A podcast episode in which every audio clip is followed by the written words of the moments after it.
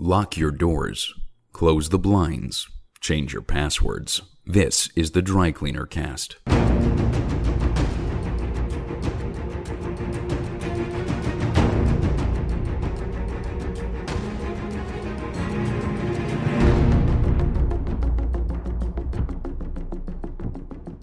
Welcome to the Dry Cleaner Cast, a podcast that takes a new look at the war on terror, its legacy, and espionage in the 21st century.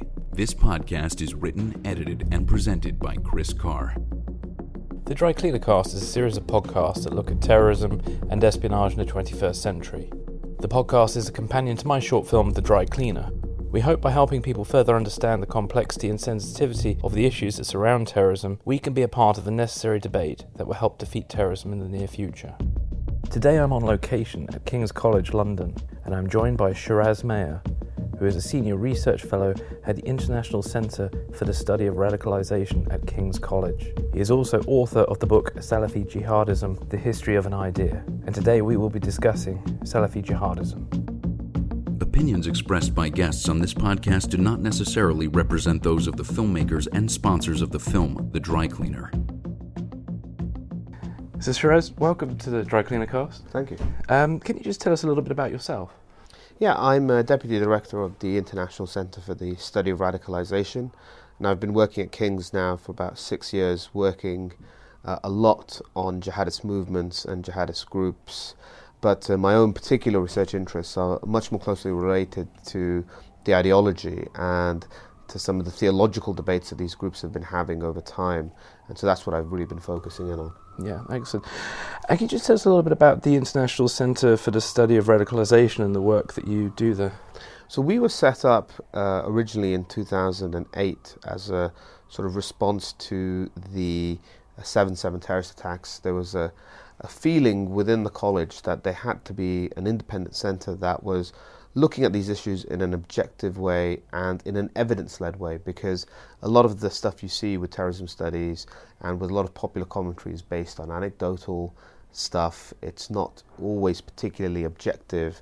It's usually led by the political agenda of the day. And so the college, um, quite wisely, in my opinion, uh, clearly thought that they, they should have a centre that looked at and worked on these issues.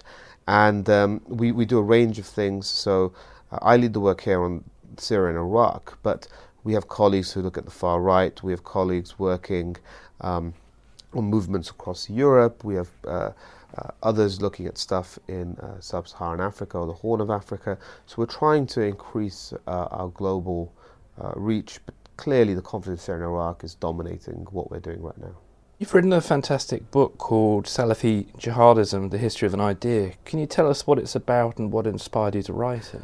Well, in terms of what the book is about, it was really the fact that we saw the rise of all these different groups. So we had Al Qaeda, and everyone sort of talked about Al Qaeda, but then you have a group called ISIS or Islamic State that comes later. You have groups like Boko Haram and Al Shabaab, and all these different things coming up. And you know, I thought there was a need to really try and explain their ideas and the theological debate that these movements had had from the perspective of the ideologues uh, to get them to where they are today. Um, and so that, in a nutshell, is what the book aims to do. It's sort of it's a history of ideas. So it's it's not a history where you're saying in 1993 Bin Laden was here and he met with this guy and they agreed X. What you're saying is these events happened. Uh, for example, Saddam invading Kuwait, and the political aftermath of that is uh, uh, quite profound for, for jihadists in the Middle East, and they're talking amongst themselves about what they should do. And it's those debates, the religious, theological, unraveling that takes place within these guys and within their movements about how they're going to respond. So um, it's quite different and unique from a lot of the histories that are out there currently looking at these types of things because it treats ideas rather than the people. In terms of, you know, I suppose the inspiration to write it, to be honest, I never knew I was writing this book when I started. I was originally setting out to look at Al Qaeda specifically as a movement and to show the ideas within that group. And as I started going into it, I'd say about a year into it, I realized that this isn't really about Al Qaeda. This is about a broader thing. It's about Salafism and a particular strain of Salafism, Salafi jihadism. And that's when I thought, ah, you know, I'm onto something. Um, so I ended up having to junk a lot of the work from the first year, but I repurposed it, and uh, and here we are. How did you go about actually sort of researching the book? It must have been quite a, a big process, sort of. It was quite laborious. It was it was quite difficult. I, I, again, I wasn't always sure what I was going to be doing, but I, in the end, decided okay, it, it has to be a thematic book, looking because the timeline and chronology of each of the five ideas are five ideas in the book that I say are the essential and irreducible sort of features or defining facets of this idea. And so each one, the history starts in a different point. So there's a chapter on Wala wal Bara, which is essentially love and hate for the sake of God, um, which is really uh, looking at developments from the 18th and 19th century onwards. It's relatively recent. Whereas in the chapter on Takfir, which is the process of excommunication, declaring other Muslims to be heretics, that really uh, takes place from almost the dawn of Islam. And so I realized I had to create, construct the book in a thematic way, dealing with each idea in isolation, separately. And then it was really a case of going and finding all the various books uh, that had been released and, and talked about uh, in relation to these things. Um, and so, one of the advantages of the current age, I suppose, that the jihadist movement, of course, publishes all its books online. So, you could go on the internet and find them. So, I was obviously in a phase of downloading reams of uh, uh jihadist propaganda material off the web uh, in order to better understand this. But you know, some of these com- uh, concepts are quite complex. They're quite dense. Um, I wouldn't say I was expert in them before I started. So there were times when I was having to teach myself and learn myself about what something was, and then what they had done to it, and then to find a way to explain it to a Western audience as well that didn't require a huge grounding in Islam or, or Islamic theology. So there are multiple challenges on the way. Yeah, no, I bet. Um, can you tell us what is Salafism and sort of where it fits into the faith of Islam? So Salafism is a, a tradition within Islam, within Sunni Islam, and it's a highly regressive and literalist uh, uh, practice of Islam. I would say that Salafis tend to be people you would see as being, I suppose, if they're walking down the street, they're the most identifiably Muslim, they're visibly Muslim. So the women tend to wear the full face veil with just their eyes showing. The men tend to wear the robe, usually having it above their ankles. They have long beards. Uh, and so on. So, I suppose in that sense, you know, the caricature image or the tabloid image is here. here they're sort of they're the identifiably, visibly Muslim people. But really, what Salafism is about, what the name means, is, is a longer title. Really, is Salafis Salihin, is the righteous, uh, the pious predecessors, and that refers to the first three generations of Muslims that surrounded the Prophet Muhammad. So, it's his immediate companions, their children, and the children's children, and this is taken to constitute the golden age of Islam, the the most pious and authentic phase of Islam that existed. And so the Salafi movement today says we want to live the lives of the Salafi Salihin. We want to live the lives of the pious predecessors. So it believes in going backwards to living the life of those people, to trying to uncover and revive the authenticity, as it were, of the practice of Islam that they had. And in doing so, they're very rejectionist of modernity or attempts to uh, marry Islam with, uh, with more modern or progressive interpretations. So, what is Salafi jihadism and how did that come about? So, when I look at the Salafis, um, there was a, a scholar uh, who wrote a book uh, several years before before I did, who actually said, you know, you can see the Salafis break into three categories, uh, and I broadly adopt his categories. Um, and these are the quietists, and that's the overwhelming number of Salafis. And really, they're concerned about themselves. Their, their, their primary concern is about getting themselves to heaven and their families to heaven. They're not really concerned with you or with society, and much less so with politics. So these are the quietest, the religious ascetics, really more than anything. And then you have a second, slightly smaller category, uh, which are the politicos, and these people engage with the world politically, um, but they don't believe in revolutionary change. They believe in organic change. Um, there aren't really political Salafis in the West. Uh, it's mostly a movement you find uh, uh, within the Gulf states, Saudi Arabia in particular. And again, they are fascinating people, and there's a very good book actually all about them. Um, uh, and, and, and so there's a very good study done on them and, and how they operate and what they do. And then after that, you have the jihadists, which is the smallest category of the lot, um, but it's clearly the one that grabs all the attention. They are rejectionist. They are the ones who don't believe in working with the political system or disengaging from it. They believe in radically uprooting it and overturning it fundamentally. And so I start the book by saying, look, here is Salafism as a tradition. This is what Salafism is, and then I titrate down to say here are the different categories, and it's this last sliver that we're looking at. We're going to focus in on these guys and work them out. Do all Salafis subscribe to Salafi jihadism? No. A lot of Salafis, in fact, quietist Salafis, would say that Salafi jihadis have made uh, a number of grotesque errors. They would use the label of Khawarij often against them, which is a highly loaded pejorative term. It refers to a historical episode uh, in the early days of Islam where a community of people became renegades and rogues. They essentially broke off from the community, declared themselves the only true Muslims, and then fought the established community of Islam. And they were um, subsequently crushed and, and, overrun. So to call someone a Khawarij today uh, is very, uh, as I say, it's loaded, it's pejorative. And that's the kind of language you see being used between uh, the different parties. So for most Salafis, they are rejecting and opposing uh, uh, the, the jihadi Salafis, and they feel quite hard done by that. They are sort of the caricature that is defining them. Mm. It kind of reminds me of. Um, do you remember the film Four Lions? Sorry, yeah, yeah. Digress. He's like because the brother of the terrorist, I think, was a, a Salafi, was he? You know, mm. and he was a very peaceful one, but he was the one who ended up getting arrested for being a, a suspect. Exactly. Yeah. exactly. It's that sort of thing. Like, well, we're we're being the suspect community yeah. when it's, it's these guys over here. Yeah. Um, yeah. Exactly. And so the Salafis are constantly like banging their head, really saying, well, you know, what's going on here. We're being associated with this mm. when, when we're really not about that. Yeah. So some commentators like to point to Salafism as evidence of Islam being fundamentally violent. So how representative of the Islamic faith is Salafism and Salafi jihadism, and how do ordinary Muslims view Salafism? Well, Salafism is one of the traditions within one of the branches of Islam. So Salafism is practiced by Sunni Muslims and it's part of the tradition, but you know, there are Sufi Muslims, there are Deobandi Muslims, there are Muslims of all different kinds of backgrounds and uh, practices and so on. I think one of the difficulties for me, being a Muslim myself, particularly when writing this book, is to avoid uh, making subjective comments and is to avoid getting into the debate. So I say quite early on in the book, I'm going to approach this matter with dispassionate objectivity. That's the real aim here. It's just to sort of stand back and say, here it is as it stands. I'm going to explain concepts to you as they've been understood by the radicals, and not to say I buy into it. It's not to say I think it's good theology or bad theology. It's just here is what they have done and interpreted of it.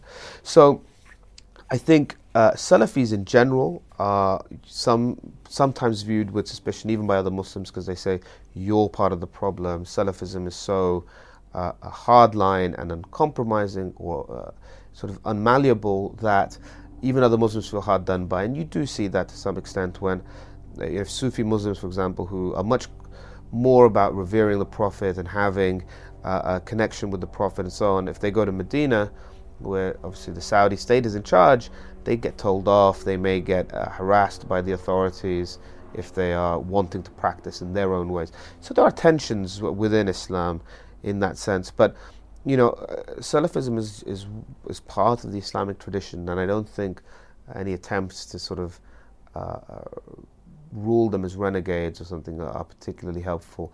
It's a large part of the Islamic faith, and a large number of people think that that's the the appropriate way to understand God. Okay. And Salafi jihadism has been described as a political religion and similar to totalitarian political thinking, such as Nazism, communism, and Western culture.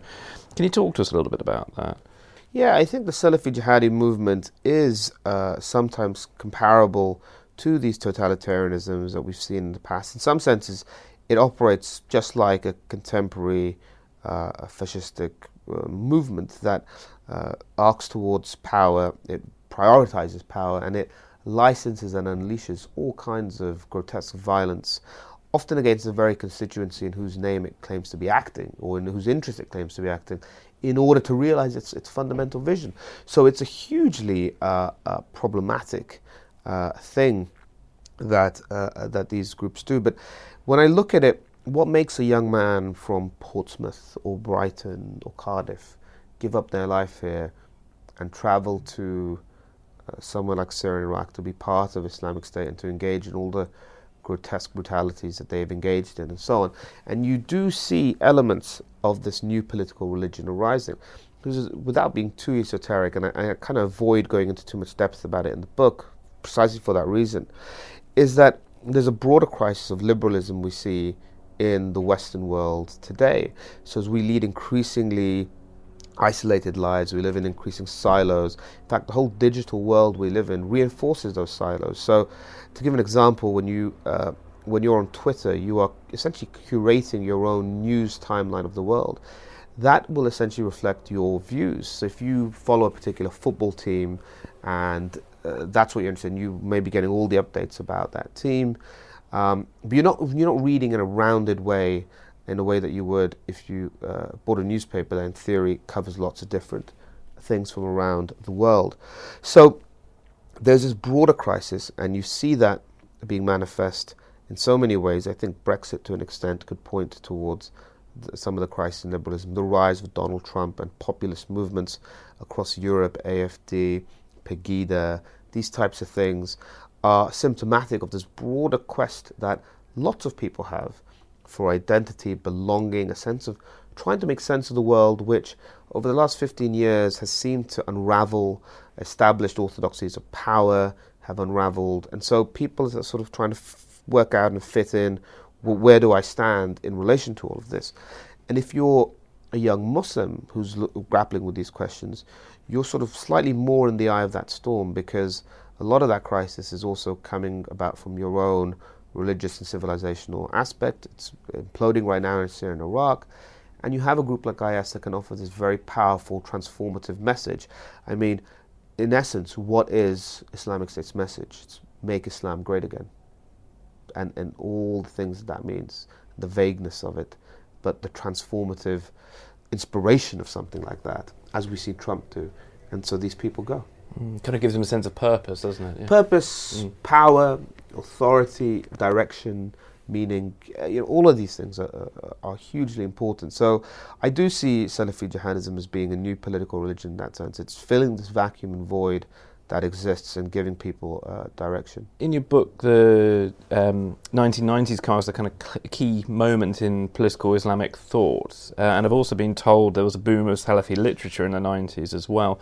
Can you tell us a bit about why that time was so crucial and how it led to the birth of groups such as Al Qaeda? The 90s is a really crucial moment, and I think it gets overlooked. And was, one of the bits I was quite pleased with in the book, actually, I think I, I bring the focus back to the 1990s as a transformative uh, era because we, we tend to look at Afghanistan in the 1980s and say, oh, look, here were these Arab guys who went off to fight jihad in Afghanistan. And, you know, at one time we thought it was a good thing, and now with the post 9 11 climate, we were like, oh, it's, it's a bit weird. And then the sort of narrative drops off to the 1990s. We're just like, well, we know bin Laden was in Sudan, and then he goes back to Afghanistan. Okay. But no one's really told the story of what was happening. And so I think it's one of the most important transformative periods intellectually for the development of this movement because you have this group of irregular fighters who go off to Afghanistan in the 1980s, but there's no thinking behind it. There's no real vision or plan. It's just a vague notion this is a good thing and help your Muslim brother. What really uh, becomes a pivot point is when Saddam Hussein invades Kuwait and Saudi Arabia invites the United States to come and help in the military defense of the kingdom.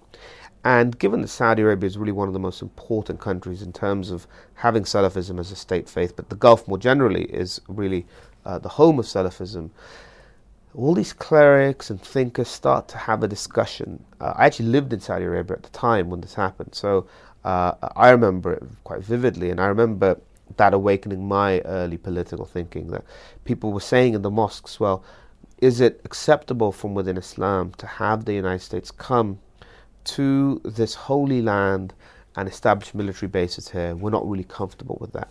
And for the first time, you had dissent you had open public debate that hadn't existed uh, uh, in Saudi Arabia before then.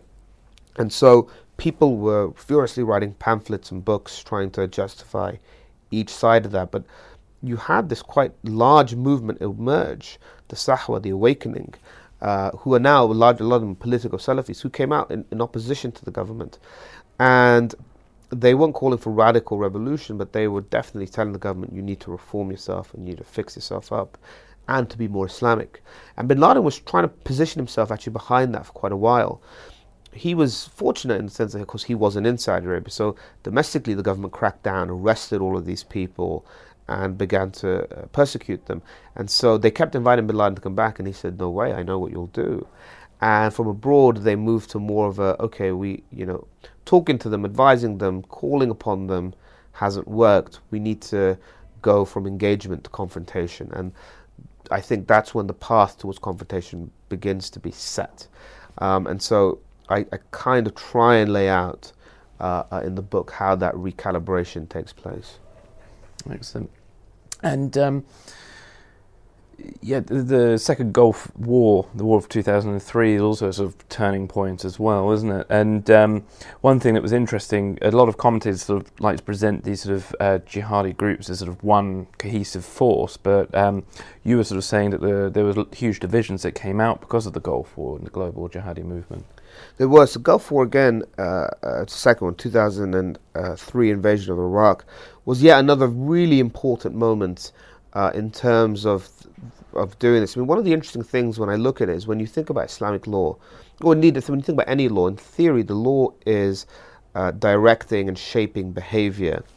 Whereas what I've seen and what I argue in the book is actually it's the events themselves, the wars that take place and the political upheavals that are shaping the law. So there's a constant sense of refining Islamic law or reinterpreting Islamic law in particular ways in response to events as they transpire and take place on the ground. So I think that's quite significant. And 2003 is really important for that because Al Qaeda is attempting to, first of all, it's buoyed by the fact that it's pulled off 9 11 and it feels like the West isn't invincible and it's had this ability to pierce the Western defense and security infrastructure. And then here comes the United States, it's in the region along with Britain, the traditional enemies, and they are trying to market to the broader Muslim world to say, here are our reasons for fighting them. Here's our explanation. You should be joining us. And that process of engaging with with the broader Arab world again forces them to produce lots of literature. Again, it sparks a big debate. Is this valid? Is this not? Where do you stand? But I think it also helps them crystallize their own thoughts. Um, and so I think, again, intellectually, for the development of this movement, it's a hugely critical time. In fact, I don't think the notion of Salafi jihadism as a movement or as an idea is completely crystallized or coherent on September the 11th.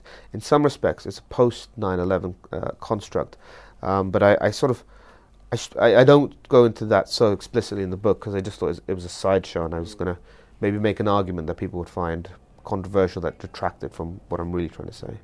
Yeah, no, it's fair enough. Um, and with the current war in Syria and the rise and potential fall of ISIS now, where is the ideology of Salafi jihadism today? So Syria and Iraq, given the, the extent of the crisis today, you would expect them, from everything we've seen, to be uh, sort of leading to a new phase yet again in the development of Salafi thinking. And we're, we're sort of relatively early still in this, in, into this, but you can already notice a few things. I mean, again, it dawned on me as an afterthought. I gave this book to, to a friend of mine who's a barrister, and I, and I wanted him to read it as a sort of intelligent uh, non-specialist to gauge. And he said, he said, you know, there's got to be a lot more Islamic State in this book. Why, why is there no Islamic State? And I was like, oh yeah, you know. And then it dawned on me, actually, Islamic State isn't producing reams of material the way Al Qaeda used to. And so when I'm looking for Islamic State's books, when you're looking for their literature, their I mean their actual in-depth theological material, there isn't much. There's the odd thing that comes out here and there, but there isn't uh, an advanced or sophisticated book. Whereas, to give you an example, uh, Al Qaeda Iraq after 2003 produced a book on human shields that was about 50 pages long, explaining their attitude towards human shields and you know, why they could be killed in certain circumstances, uh, classifying them in four different ways, and all these kinds of things. So you read something like that from the perspective of a researcher, and you're great, that's a chapter of the book. You go to Islamic State, and there's nothing like that. So they burn a man alive in a cage with the Jordanian pilot Muad al Kasasbeh. And it's a hugely controversial moment, even for radical jihadists who are like, whoa, they've overstepped the market. You would expect a booklet. You would expect it. And they produced one small paragraph essentially saying, here's why we've done it. And then you had to go back and work it out for yourself uh, and so on. So the point is, I don't see Islamic State as, as doing anything that interesting right now from an ideological, intellectual point of view. Whereas Al Qaeda was always keen to say, we are part of a chain of continuity of Islamic thought. They were, were keen to posit themselves within Islamic tradition. Um, and again, I, you know, I don't make a value judgment whether they achieved that or not. I'm just saying, here's what they attempted to do. So they would go back to important Islamic figures from Islamic antiquity, such as Ibn Taymiyyah. They would go back to various things and try and bring them out uh, to say, here we are in this arc of Islamic thought and development over time. Then, uh, what they do now in Syria and Iraq, I think, is showing that they're still the more interesting movement from an intellectual perspective. So you're seeing what I'm calling a sort of theological pragmatism evolve here, which is that they're implementing a Sharia light, as it were, in, in different senses. They are basically saying you don't need uh, uh, to to implement the hudud punishments. These are the sort of famous Islamic punishments mentioned in the scripture, such as chopping the hand of the thief. So they say you can suspend this, and here is a precedent for uh, suspending it from Islamic history. Uh, you can spend in times of calamity or famines, of tumultuous uprisings, and so on. And clearly, Syria is undergoing a huge humanitarian crisis, so we are going to suspend the rules. So, in the areas that they're governing in, they are developing a slightly more pragmatic program for uh, engagement and for outreach. And that's designed to win popular support. And so when I look at it like that, I'm like, wow, they are really onto something here. Mm. You mentioned, you did mention just now, I mean, like, um, Al Qaeda and ISIS are using different approaches for religious justification and positioning of their actions. Why, why should we say, is ISIS, I guess, making less of an effort on, on the religious justification? Yeah, it's really hard to know. There's no good answer for it. Um, whether they feel like it's all been said before and therefore they don't need to, that could be one uh, thing, although we're speculating. And the other thing I sometimes think is they believe they've established the caliphate and therefore Abu Bakr al Baghdadi is the caliph. And traditional jurisprudence essentially says the Khalif is the executive. What he says go, all authority resides in him. He can have a, a sort of consultation council, known as a Shura council, and so on around him, but it's purely advisory. It's essentially up to, provided he adopts from within the corpus of Islamic opinion. So if he said everyone must stop going to Friday prayers and instead get drunk and eat bacon sandwiches, you'd say, okay, he's clearly violating uh, Islamic law and this is, we don't follow him. But even if he picks something quite esoteric from within the body of Islamic literature uh, and says, this is my opinion, that for the sake of the unity of the movement, you would go with him, even if you thought the strong opinions were elsewhere. So again, Islamic State may be saying, you know what, he's depicting these opinions, and we don't need to justify them. He's the executive. We therefore uh, uh, simply follow and obey. That could be part of it, but it's not clear. They've never given a reason for why they don't put out a lot of material. And um, one thing I've noticed is like um, Salafi jihadist groups like to push this an idea of a clash of civilizations as the West wants to destroy the Muslim world. Can you talk us through why that's important to them? It's integral to the Salafi jihadi view, actually, that they regard Islam and the West as being fundamentally incompatible. They say that these things are completely separate, that nothing good can come from anything that's not Islam itself. So that even if you do a positive act by virtue of being a non-Muslim who does it, so you give money to charity, you help an old lady cross the street, that kind of thing, because your frame of reference isn't from within Islam itself, or you were motivated by an Islamic principle to do it, then the act in of itself is meaningless. They're really, uh, in some respects, quite supremacist. Um, they're basically saying, look, nothing matters in the world other than Islam, and Islam is the source of of everything, and therefore you know, you become uh, uh, uh, engaged in this notion of the, the clash of civilizations as being the only way for the world to proceed because what they would say is, you know, truth and falsehood have to fight it out, haq and batil. And they, they fight it out to see who triumphs uh, in that way. So it's a really integral part of the Salafi Jihadi worldview. It's, it's, it's, it's essentially the underlying cause of their whole mission is to establish the authority of Islam politically and to use it as a launch pad to, a launch pad to expand continuously across the globe to acquire more territory for the glory of Islam. Well, a lot of commentators put a lot of um, weight behind the religious motivation of terrorists, but is Islam is Islamist terrorism really just um, a way to recruit sort of fighters for a political struggle? The extent to which religious ideas matter to people, uh, it's the average fighter. Again, if we say the guy from Portsmouth, Brighton, Cardiff, Birmingham, wherever, who goes off to join Islamic State, has he sat there and read the the great works of the Salafi jihadi theorists? Does he know the concept of wala al baraz they developed? So no, the, the, I I don't think there is um, a sophisticated understanding. Uh, as part of the work again that I've been doing at ICSR here at King's, is we've interviewed about a hundred foreign fighters who went off to f- participate in Syria and Iraq using smartphone applications and things like that. And they're all religiously unsophisticated, they're religious novices and so on. That's not uh, so important in the sense of, you know, how does an ideology work? We tend to think of people who get involved in ideological movements or in ideological causes as being, uh, or presupposing that they must have read all the key literature and had these quite in depth, considered notions about what it is they're going to, which is all, of course, nonsense. Um, mass movements that are ideologically driven have people that buy in at the base level for all kinds of reasons, usually with very poor understanding.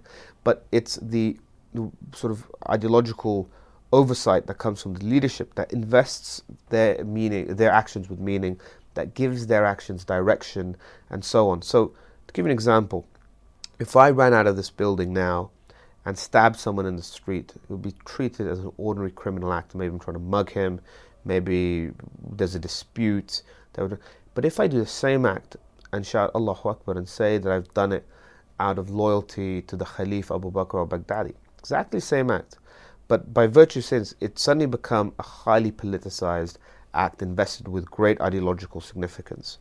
Um, and that's the way ideologies work. That's the way movements work in that they are able to force project in a different way. And so, uh, the example I often give, and it's not my own, although it's been attributed to me by, by other people, which is very kind of them, but it is, it's not my own. I read it somewhere, I just can't remember where.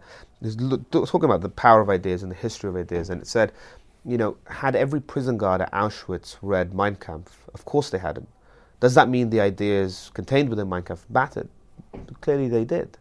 And that's the same thing I think we have to think about when we look at Salafi jihadis today. Well, you mentioned you've interviewed fighters and things who've uh, gone from Britain to Iraq and Syria. So, what is it that makes a British born and educated person up sticks and fly off to a war zone?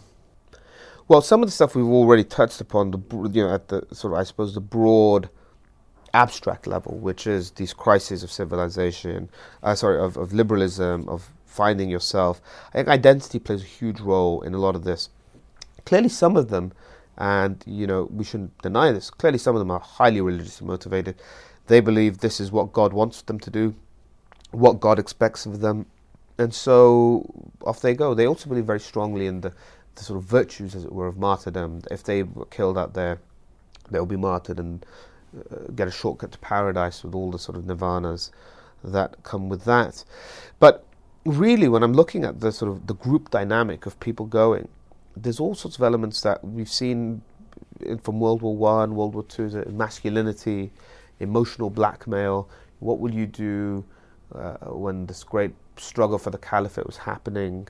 Were you sitting at home playing PlayStation? You weren't saving your brothers and sisters. Um, so there was a lot of that, and as I say, that the, there was a sense of like this was like a boyish summer camp. I mean, we saw these guys out there with guns, with weapons, living in these big communal halls, um, saying, you know, why aren't you coming? We're living better lives than we were living in the West, is what they were saying, and we're with our friends, and we're also noble. Uh, so that's also quite strong in, in many senses. And we saw there was just a lot of it was you know boys being boys in the, in this sort of you must prove your masculinity, and the way you do it is by picking up a Kalashnikov in and Iraq. Uh, one of my colleagues has just done, in fact, two of them have just done a, a big report looking at the the crime terror nexus, and again found a lot of criminals been involved uh, in going over or, or, getting involved in jihadist movements. Again, for them, narratives of redemption are quite strong and powerful, saying, you know, well, you've lived this bad life, you were a drug dealer, you were in a gang or whatever, and now look, here you are, like, you, your sins are being washed away because you're a mujahid, and so on, and yet you're still kind of engaged in clandestine, subversive activity, but now you're doing it from a prison of being someone who, at least uh, in some narrative, is being held up to be a noble warrior and a good person. So there's a, there's a multiplicity of different things going on that we've seen.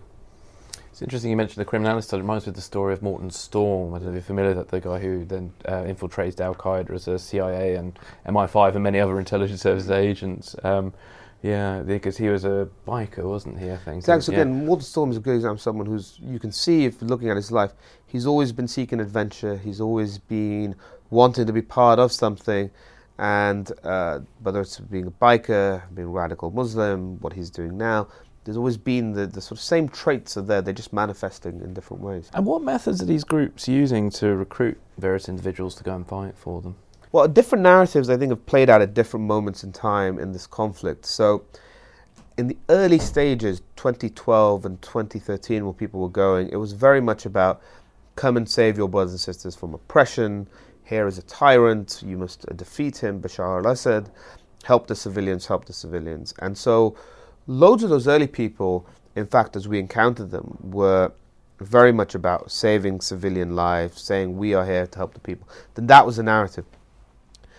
From sort of mid of 2013 onwards, as ISIS began to consolidate control, uh, uh, particularly over the eastern sides of Syria and Deir ez-Zor and Raqqa and so on, the narrative became more about, you know, establish a caliphate, we're here to establish Islam, we're establishing an Islamic state and people were then being motivated by that. Um, at other moments, I, this isn't strictly chronological, obviously, when, when Hezbollah was openly involved in the conflict and Iranian forces were coming as well, the sectarian element as well, like, look, this is a battle for the future direction of Islam. You must come and push back against these Shias who are coming in. And so the Sunni Shia thing became more pronounced and sort of slightly more established in the narrative. And then finally, of course, when the caliphate itself is announced, that's the fun. You're obligated now to come and live in it. You should come and be part of this new society. So everyone who went at different moments was responding to different parts of those narratives, and they were slightly more pronounced at different times. And you can see now the flow of Sunni foreign fighters into this conflict uh, has fallen off by something like 90%, 95%. You know, people aren't going, uh, and, and that foreign fighter flow seems to have died away. And that's because some of these groups are on the retreat. The narrative isn't as strong for them as it used to be. So the, so the game has changed a little bit in that sense. Yeah, that's very interesting actually. So because obviously there's still this massive fear about sort of these people bringing the training back home and things like that. But I'd not heard that before. That the uh, the, the less Sunnis going out now. That's really interesting. Yeah. Oh no, it's completely dropped off. You know, for Islamic State to try and attract people now, well, what would make you go today that wouldn't have made you go a year ago. So in a sense that those who were going to go, I think, have gone, and that momentum and that ability to project success uh, that ISIS had, of capturing new cities and so on, is severely being challenged now. They're on the back foot. They're inflict uh, suffering losses, uh, and so that's making them sort of pull back a little bit. So, oh, you know, hang on. Uh, it's making people rethink the sort of validity of going out there. Um, a law enforcement contact of mine once described religious extremism as being a bit like a business, like the drug trade. To what extent do you think extremism is a business, always like a business? Well, I mean, people have drawn all these kinds of links as far as you know. It's it's these things are run like cartels, they're run like mafias, and and uh, and so and so. I think there is that sort of sense of that happening. As I say, we we are doing more work, and it's new, but we are um, looking more at financial crime and terrorism and uh, the the sort of crime terror nexus, and you do see the same things uh, applying in that people who are operating in clandestine fashion, who are quite comfortable regularly breaking the law, uh, and that's not just you know doing 75 miles an hour on the motorway, but selling drugs or involved in gangs uh, and stuff. Then moving into terrorist networks isn't all that difficult for them. It's not like they're coming from a completely uh, a sort of clean perspective, as it were. They've already become familiarized with breaking the law and they're quite comfortable with it. And I think that's something you, you, you sort of notice a bit uh, uh, with people involved. And of course, they have skills that are, that are valuable. So if you look at the November attacks, for example, uh, in Paris of last year, then um, the, there was clear overlap with criminal networks. And you need the criminal networks because you and I, as ordinary law abiding citizens, don't know how to get our hands on AK 47s on the streets of Paris. But clearly, there are people out there who do know how to do this. And that's what makes it relevant and important. And um, One other thing that comes up a lot when we talk about terrorism and um, Salafi jihadism, a lot of commentators like to point the finger at Saudi Arabia or private donors in the Gulf state for bankrolling the development of Salafi jihadism. Is there any truth to this from what you've seen from your research? Well, I'd say I, am not you know, the primary expert on this, but let's be clear: the idea that ISIS is funded by any state, whether it's the Saudis, Qataris, Turkeys, is is nonsense. ISIS is as much, if not more, of an existential threat to them than it is uh, even to the West, and it wants to target those countries more than it does the West. So you've seen a number of ISIS suicide bombers in Saudi Arabia, for example.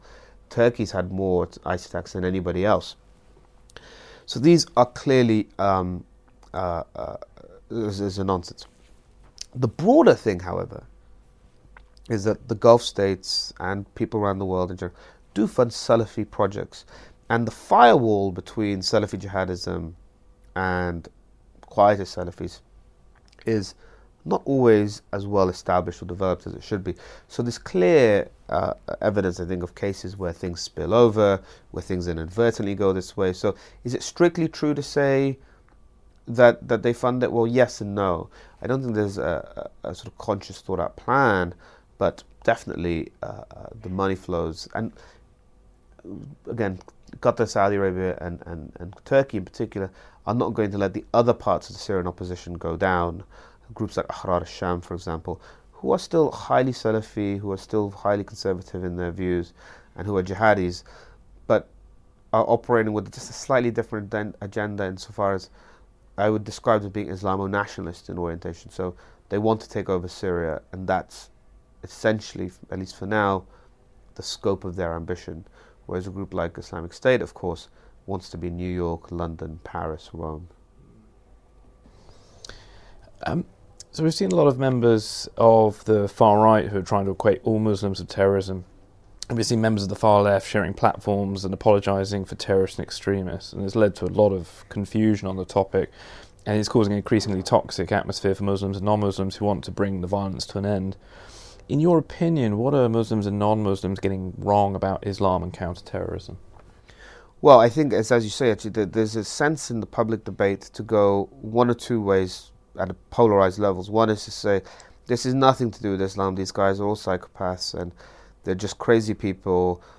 And uh, so, and look, I, you know, I understand why people say that, it's born of sincerity, um, but it's also nonsense, and it doesn't help Muslims and it doesn't help the debate um, because what it does is it fuels grievance narratives on the other side.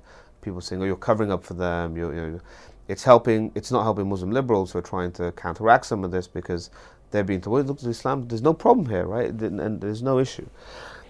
And then on the flip side, of course, all Muslims are terrorists, and you never know when your Muslim neighbor might strap on a suicide bomb and blow up the Northern Line. Well, that's also just nonsense. So the debate is very, very difficult. Um, and, and I think, particularly in the public arena, it, it's sort of, uh, you do have to despair sometimes at, at the way it stands. But you know, what do people get wrong? I think people just don't understand. I mean, you said, well, look, it says this in the Quran. It's like, and so on. This idea that there's one Islam, or that you take a verse from the Quran at face value, literally, and then go and implement it, is also just a nonsense. It's not how I understand Islam. It's not how most Muslims understand Islam, nor have thousands of years of Islamic scholarship said that's how you do it. You know, Muslims believe the Quran was revealed piecemeal in relation to circumstances and events over a number of years. And so when you're looking at a particular verse, you have to look at the context in which it comes. You have to look at the situation. You have to look at what constricts that verse and what doesn't make what makes it general, what doesn't, and all these sorts of different things that would uh, uh, allow Muslims to, to sort of extrapolate rulings and understandings.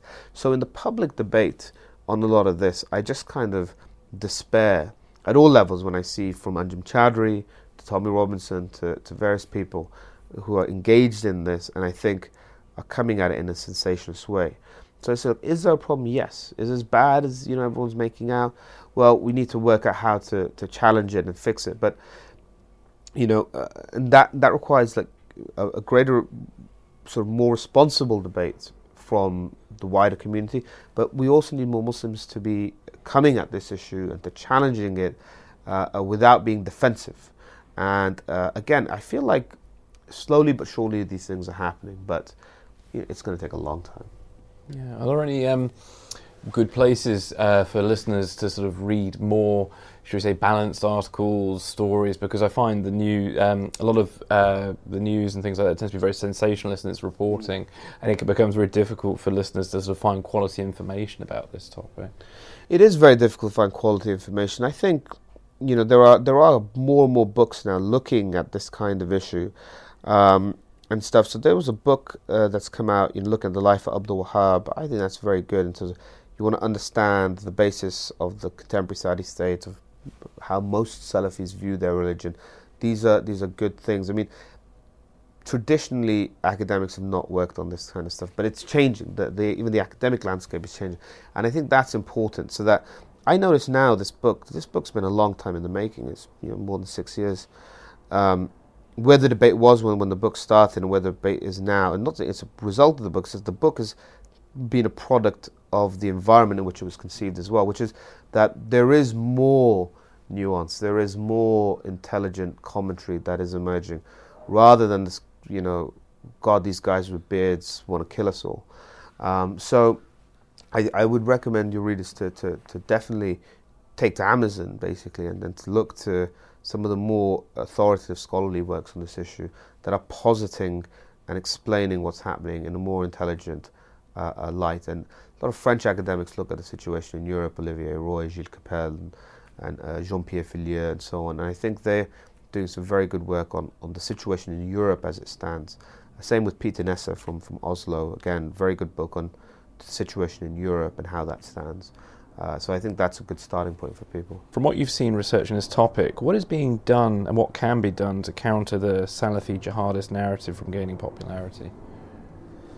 Well, Salafi jihadism, ideas in general, and when you look at ideas uh, uh, and ideologies in general, they are still like everything else. They rely on the political environment. They need context, momentum, and, and, and success behind them in order to drive them forward. So you almost as it were needed the Soviet Union to fail for to suck a lot of momentum out of communism. But there are still communists today, but they're, they're not as many as there were two, three decades ago.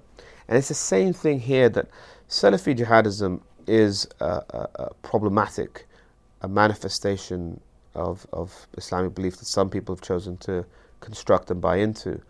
It does need to be militarily defeated, as it is being uh, uh in Syria and Iraq. It needs a general change in the political uh, settlement of the Middle East for the better, so that people aren't turning to these things. You can legitimately, as a citizen of Egypt, Syria, Iraq, Saudi, vote out your government or whatever it is, uh, take your elected leaders and hold them to account in a way that doesn't require you to be doing this. So all of that's the longer term structural stuff. Theologically and uh, ideologically, this this battle for Islam and the, the, soul of Islam is taking place. You know, we are living through it, and that's again kind of what one of the things I'm showing in the book is huge debates within Islam, within Salafism as well, uh, for authenticity. Uh, um, and understanding over particular ideas. So as that continues, and that will continue, you know, these ideas will evolve, movements will fall and die. I don't think this will last forever, but um, it's certainly around. And Whilst it won't last forever, I dare say all of us won't be alive to see the end of it. It'll last for a while. It'll go beyond us. yeah, unfortunately. Yeah. Um, quick bonus question. Um, half embarrassed about it, but um, in a similar vein to the class of, um, sorry, in a similar vein to the clash of civilizations narrative, I have seen an increasing popularity in conspiracy theories about who actually runs Al Qaeda, ISIS, and I've been told by some well-meaning Muslim friends of mine that really all the violence in the Middle East is some part of an elaborate plan run by the West to divide Muslims in the Middle East.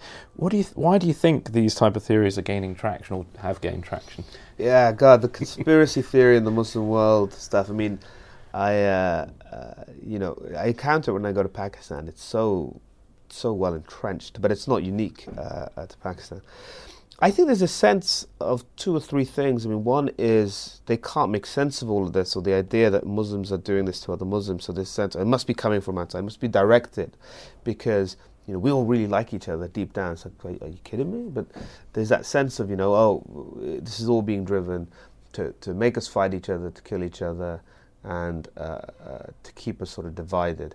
Um, it, it's, it's a real problem because it, it's denying the reality, you know. But people also need conspiracy because it, it basically gives order and structure and sense to a world that doesn't make any sense and doesn't have order or structure. So when you need that, uh, you need the answers, and so uh, sometimes this fits in with the pattern of, of thinking there. Okay, there's got to be a grand plan here because we should be doing better than we are, and we're not. Someone's directing it. It's malignant. It's coming from the west. It's coming from outside. But um, you know, I would say to them this idea that there's some grand strategy that's being hatched in the Pentagon or in the Foreign Office, and literally it's being played out in Syria Iraq as if there's some overlords playing a game of chess. You should go meet these civil servants. They don't have a clue what's going on. The idea that the FCO can coherently run a disaster in Syria is is nonsense. They're no more able to put that together than they are to put something successful. So, you know, it's uh, it's always makes me laugh because I'm like, the, these are ordinary civil servants who are as confused, who are as scared, and as perplexed about everything that's happening as you are.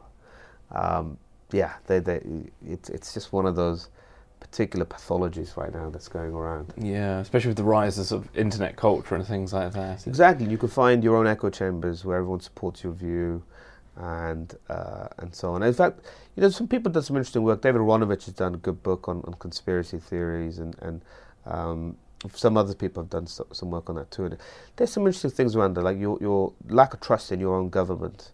Uh, is one of the things. So the more distrustful you are, the more likely you are to believe in conspiracy theories.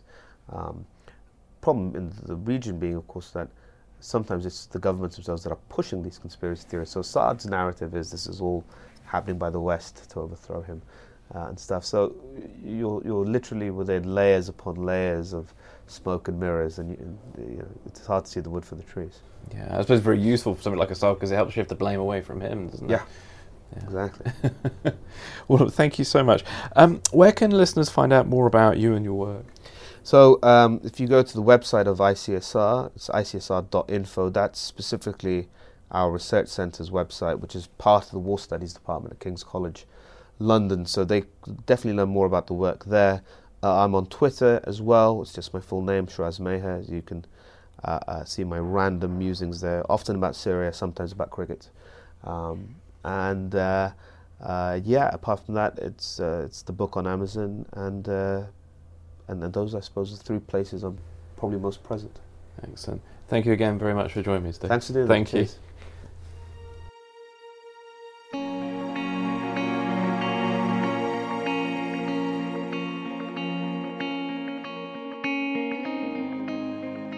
If you've enjoyed the show, please spread the word by connecting with us on Twitter by going to at drycleanercast. For more information about the podcast, please visit our website www.drycleanercast.co.uk. Thank you for listening to the Dry Cleaner Cast.